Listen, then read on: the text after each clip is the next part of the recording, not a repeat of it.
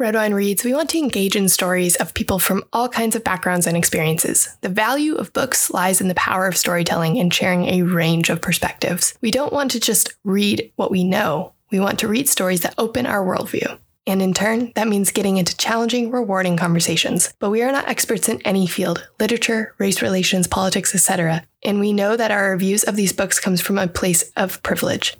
We encourage our community of readers to add to these conversations with their own thoughts, critiques, and questions. We want to open up a safe place for people. That being said, we also realize that getting into race, sexuality, gender, and other difficult topics can be triggering. We aim to include content warnings whenever they are applicable, but we are not perfect. So as we continue to do our best, know that you have the room to tell us what we can do better, and even if you want to, share resources with us. Let's learn, grow, and have fun together. Cheers.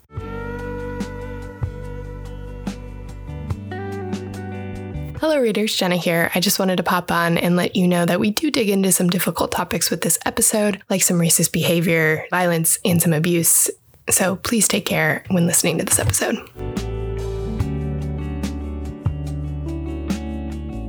I feel like sometimes with these types of books, I struggle with the connection between the two separate timelines, but I think this one really worked. Well, I think the two separate timelines was probably her best thing in this book because quite literally, she distinguished everything that has changed race wise since the Civil War and everything that has not. Welcome to Red Wine Reads, a community of book lovers talking about our favorite and not so favorite books while pouring a glass or two of wine. I'm your host, Jenna Miller, and with me today is Abby Williams, who may not be a horse girl, but she sure did love this book. Now, before we start, I should warn you that we do spoil the endings of the books we review, so if you don't like that, then please go finish this book and then come right back to this episode. But if you're just here for the fun loving conversation, then welcome. We're so glad you're here. Whether you want to read one, none, or all of these books, the choice is up to you. These reviews are not backed by any science science or experience, just purely two opinionated amateur readers. You may hate the books we love or love the books we hate. Everyone has different tastes, but we hope this podcast is fun to listen to no matter how you like your books. You can tell us your opinions and hot takes of these books on our Instagram and TikTok at RW Reads Podcast. So, without further ado, let's pull some corks and get reading. This week we read Horse by Geraldine Brooks.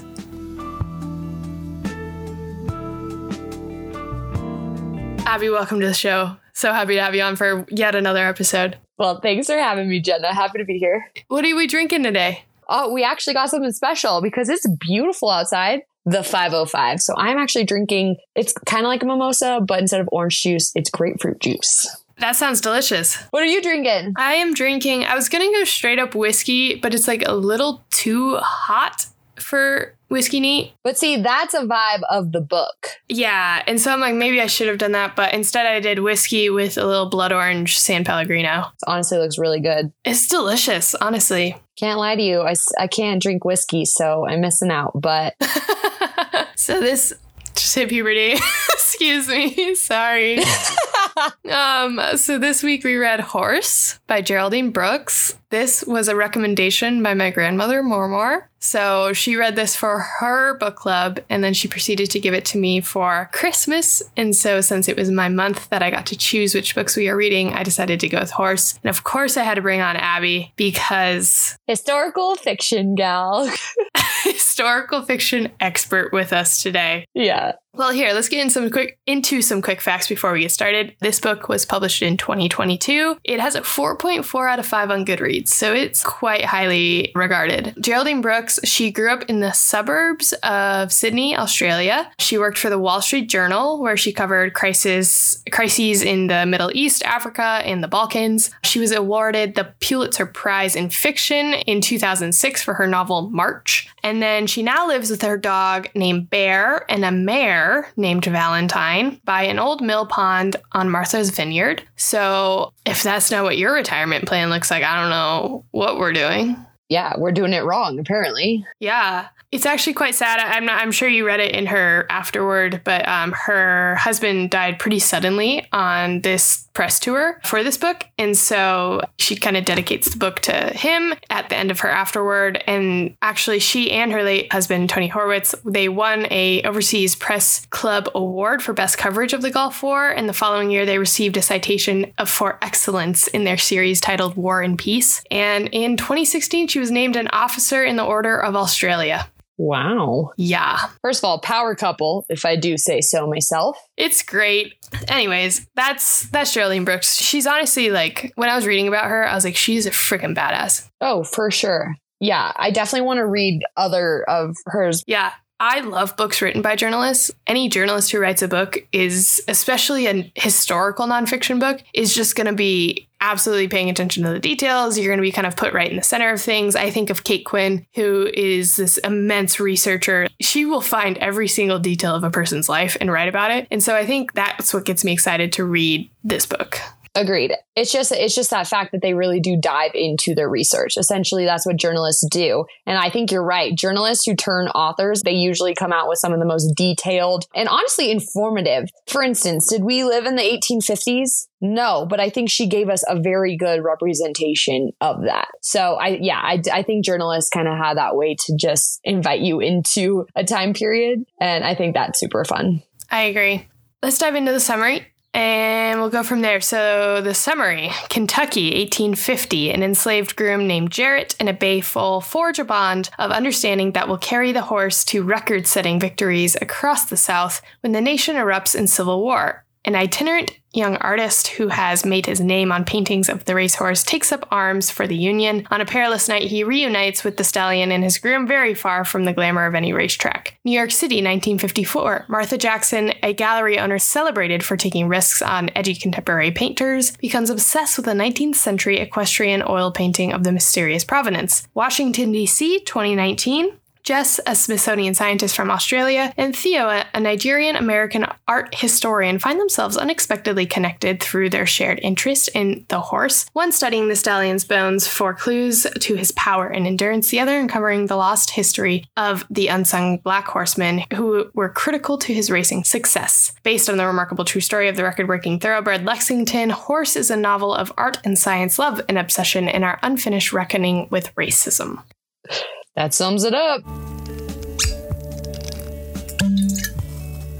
Alrighty. It's a pretty dense book in terms of there's just a lot going on, a lot of storylines that we're following, there's a lot of characters that we're following. And so I guess we'll just start off with like, what was your favorite storyline that we were following through this book? Um, I think the most important one that we followed was obviously Jarrett's and Lexington's. I can't say that was my favorite because yes, I love the historical aspect, but I'm also a sucker for a little romance. So, and I was kind of interested because Jess and Theo's story, I didn't quite know how it was going to connect back, like how it was all actually a part of the overall story. So I was looking forward to that. Um, every time I got to their part, I was like, yes. And then it quickly turned out to be one of my least favorite storylines. Oh, wow. Okay. I okay, great. I thought we were going to be like, "Oh no, we are going to go in such different directions." No, no, no, no. Great. Well, honestly, my favorite was Jarrett's story. I would consider myself not really a horse girl, and I have never been a super big fan of horses in horse culture in general. I think that's why this book was kind of hard for me to get into. It's just not my thing. But I did like, you know, reading Jarrett's story, and I think it's interesting to see his role in this in this piece of history and how this great racehorse came to be just because of how he was training him and how he brought it up. And I mean, it's also fascinating because we are recording this the day after Derby. So it's cool to like see it yeah. in real time and kind of like see how it had played out in today's world and how they would take three to five years to train these thoroughbreds to get ready for racing. And nowadays they're taking a year, two years, and then they're like retiring them at three years old, four years old because they're training them so hard at the beginning and their bones aren't even like fully developed and they're just wrecking these horses before they're able to actually come to maturity is just so sad. And like she even touches on that in her afterward too. But I just think like that story itself fascinated me because it's something that I I had no knowledge on. She really emphasized that in the afterword too. She was like, "Yes, this is about a racehorse, but it's also just about race." And I think that's probably why you like Jarrett's story the most. Because again, yeah, she used racehorses to connect what society was like in that time, and I think that was very clever and yeah, and I think that's what kind of kept us readers on the edge of our seats like, okay, what's going to happen? Like, how does this all tie together? But also informing us, teaching us. She was able to do all that solely through Jarrett's story. Yeah. And I think being inside of his head too, even when people are talking to him and saying, like, you have a really great life here. You know, you get to train this horse and you get to have your own money and you get to live on your own land. And he's like, I'm still not technically free. Right absolute genius thing that she did is that she always said, you know, Alexander's Jarrett. Like it was never just Jarrett. It was always their master's Jarrett. I think just subtle things like that, I just think it really called it out and makes people understand more. Yeah. And I think an interesting point with Jarrett's story too. She writes about abolitionists in such a way that she doesn't put them on a pedestal. She kind of shows like the dark side of these abolitionists who are thinking they're doing like God's work when in reality they still have their own forms of slavery in their life and they're benefiting off of the labors of slavery and they're even putting their wives in positions of being in their own way a type of slave to this man. And for sure. That was like something I hadn't really read because like when I was first reading about Mary Barr Clay, like her dad, it's like, oh, he's gonna want to free him. And it's like they have these confrontations, and even he is like accusing Jarrett of attacking his daughter. And like his daughter's like, that's absolutely not what happened. And so there's even like that kind of transition from yes they may be trying to like free these people from slavery but they're still acting on this racist behavior. Right. That part was like oof. That's what's crazy is she was able to to capture so many dimensions of it. They had this god complex almost like i'm doing what's best but then you're right even just that part where he walks in on mary barr and jarrett and like accuses him of touching her or something like that i was just like mm, nope. Yeah and i will say you know, Abby and I are two white women talking about these issues. So, like, of course, we're not going to touch on everything and we're not going to be able to bring the most insight into this conversation. And even Geraldine Brooks, she's a white woman writing about these issues too. But she, like, had a bunch of people read through her stuff. She even writes in the afterword about how she was giving this piece to people to read through and, like, did I get this right? What would you have thought in this situation? How can I make this more, like, applicable this is purely just what we're taking away from this. I think she did, like you said, meticulous, really well thought storylines with Jarrett, telling the complexities of everything and telling like the deep dark past and how you can like uncover things we have glorified in, you know, our education system. But I do think killing off Theo, I just don't think like it was necessary to the story, to the plot, to anything. I also genuinely don't think Jess and Theo's relationship really added anything in my opinion. I think they could have been just colleagues and it would have been fine. And like they would have been friends and I think it would have actually been better. I think so too, actually. Yeah. I mean, I get where she was going with the point she was trying to make about Theo, especially with police brutality, an unnecessary death. I think she's trying to show that yes, things have changed, but not all that much. Racism is alive and well in our country, in our world. Even with Jess, yes, she was going to these different protests and trying to get Theo's name out there and everything like that. But like she still was ignorant in certain senses. So it was kind of like, can we learn? Yeah. And I think, I think a really fascinating conversation was between Jess and Theo's friend when he's coming to pack up her stuff. Oh, yeah. And he was talking about like, we were trying to give him the talk, what it's like to be a black man living in America. He had gone to all these boarding schools at a very young age in England and in Europe and was very well educated. And so they were like, we were trying to teach him, like, unlike Europe, unlike England, 90% of the police officers aren't carrying weapons. And you come to America, and that's definitely not the case. And like, you have a bunch of trigger happy rookies that just like think they see something. I just think it was fascinating that he was kind of saying to Jess, you were kind of feeding into that fantasy land that he had in his head. well, even once Jess started talking to the journalist, she knew exactly was, what was going to happen. There would be no justice. This is exactly what's going to happen. It's going to be some rookie who's going to say, I thought he pulled a gun on me and was assaulting this girl. I thought that was interesting that she literally had the outcome of that entire scenario written before it actually unfolded in the story. Like she was like, this is going to happen. And then that's exactly what did. And so I think, I, I don't know, I think she was very clever in the way she wrote certain things and brought in characters to show exactly what that experience is like. I think it could have been a little bit more nuanced with Theo researching the art and the history behind the art, having him talk with his friends, having his friend have that conversation with him about girlfriends and about like dating a white woman and all this different stuff. I think could have like added a richer experience to like reading this. I think of like The Hate U Give that entire book centers around a wrongful killing by a police officer. It takes an entire book to unwrap the like complexities behind that. So I feel like it was kind of like a shortcoming to just throw it in right at the end. Well, I remember reading that chapter and I was thinking like honestly that's the last thing that I was anticipating. And then when the shooting happened, I wasn't prepared for it. Because I think throughout the entire book it is very for the most part it's the subtleties in like the day-to-day acts of racism that she's talking about through Jarrett's story and even through the beginning of Jess and Theo's story. I get why she wanted to include it. I really do. But kind of like you said, that is something that needs to be chapters on chapters on chapters, not just, you know, one quick. Yeah, 10 pages worth. Yeah. Okay, Martha ja- Martha Jackson is that even her name? Random, honestly. I was like, okay. I get it cuz like she is one of the real characters in the actual story of of this horse. But also, it took me longer than it should have to realize that Martha Jackson was not Mary Barr. I was actually thinking about this today because I'm like, they went into so much detail about Lee and her husband, but they had absolutely nothing to do with literally anything.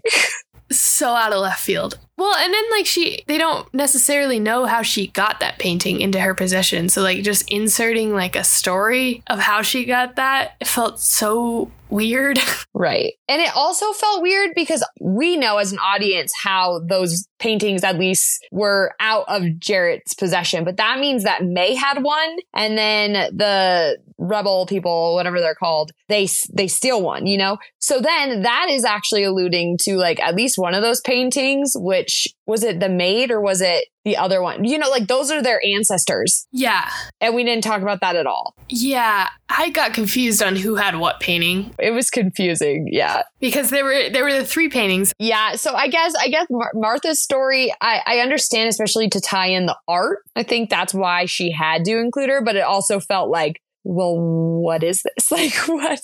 I feel like they could have, you know, when uh, Jess and the other gal that are working on the bones, I it, when they were like talking and they had she had this one-off comment of like, oh, and then this painting ended up at like this woman's Martha Martha Jackson's house and now ended up here, whatever that would have been enough context for me. I don't think I would have needed the like whole background story of it because the interesting parts are like putting together this horse and like having Jess kind of find this abnormal abnormality of his eye and then like you flash back to the horse and you're like, "Oh my god, is he going to get like hit?" That was actually interesting how she did that because I had no idea what was wrong with Lexington. I didn't catch on that he was blind. I really didn't. Well, well, what are things that we did like about this book?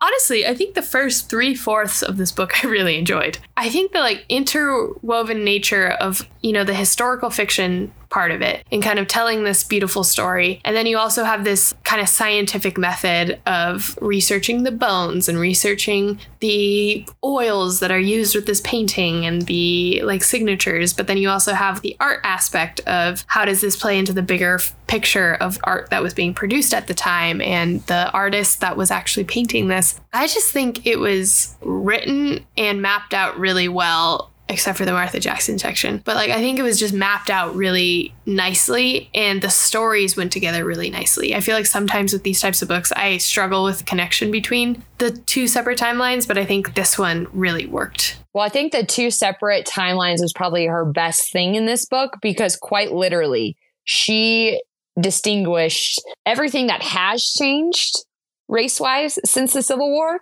and everything that has not. Yeah, I think she wrote a book that I think is gaining so much attention and people are liking it so much because it's sparking all these like very important conversations. Well, I, I literally make it a habit not to read what the books are that you give me because I don't want to know what they're about. I'm glad you gave me this one because I totally am a horse girl. I love horses. I think they're awesome. It was interesting, like seeing this magnificent animal. And when I say they are magnificent, I literally mean it. Horses can do so much. And so it was just interesting to see how she used this horse as a vehicle to talk about something that our society needs to talk about. Yeah, I don't know. I think she provides such an interesting vehicle with this book to talk about these really hard topics with a bunch of characters that are very complicated and have relationships that are complicated. For the longest time, I thought friggin' Jarrett and Mary Barr were going to get together. Me too. I totally thought that. Mary Barr was a very interesting character because I actually think out of all the white people that we we we meet in this book, she was the only one fully interested in caring for Jarrett. Yeah, and it's even interesting because you have that character who kind of wants to be this almost has like a white savior complex. It put him in more danger. Yeah. Yeah, he's like, you can't be in here. If they see me with you, like they're gonna execute me. That is a fantastic point. Oh my goodness. Yeah, and she's like, I'm just trying to help. But he's like, Are you kidding me? Well, and I think that's part of the problem too. She never she never listened. She never tried to understand where he was coming from. Yeah. It's honestly a great book. I would recommend this book, and I think it would lead to a very interesting conversation if if you're in like a little book club setting like we are. Well, let's get into our final ratings. For me, I gave this book a four out of five. The historical fiction side of things of this book is so good. I do think she lost me a little bit with the Martha Jackson storyline and lost me a little bit right at the very end. It just seemed, yeah, very abrupt, very rushed. I don't think like we can tie it up in a pretty bow, but I think we could have left it more like nuanced. Yeah, in my opinion, this book was great and then lost me at the end. And because of that, I give it a four out of five. Quite literally would say the exact same thing. I rated it four out of five, kind of for the exact same reasons you did. The ending just really threw me. I'm all for a shock factor, but yeah, it, it didn't get the point I think she wanted to get across. I love her writing style personally. I found myself reading this book really, really fast at first. And I think she does a really good job with character development. I will say that. So yeah, four out of five. I really, I really like this book. I would recommend it. Um, I think it will spark a lot of conversations. And I've told you this before. I love books that make me think about, you know, what they're saying. Is it a call to action for me? Like, what can I do different? What can I learn from this? And I, I definitely think there was a lot of stuff in this book that was really, really good. Amazing. Well, let's get into our pairings.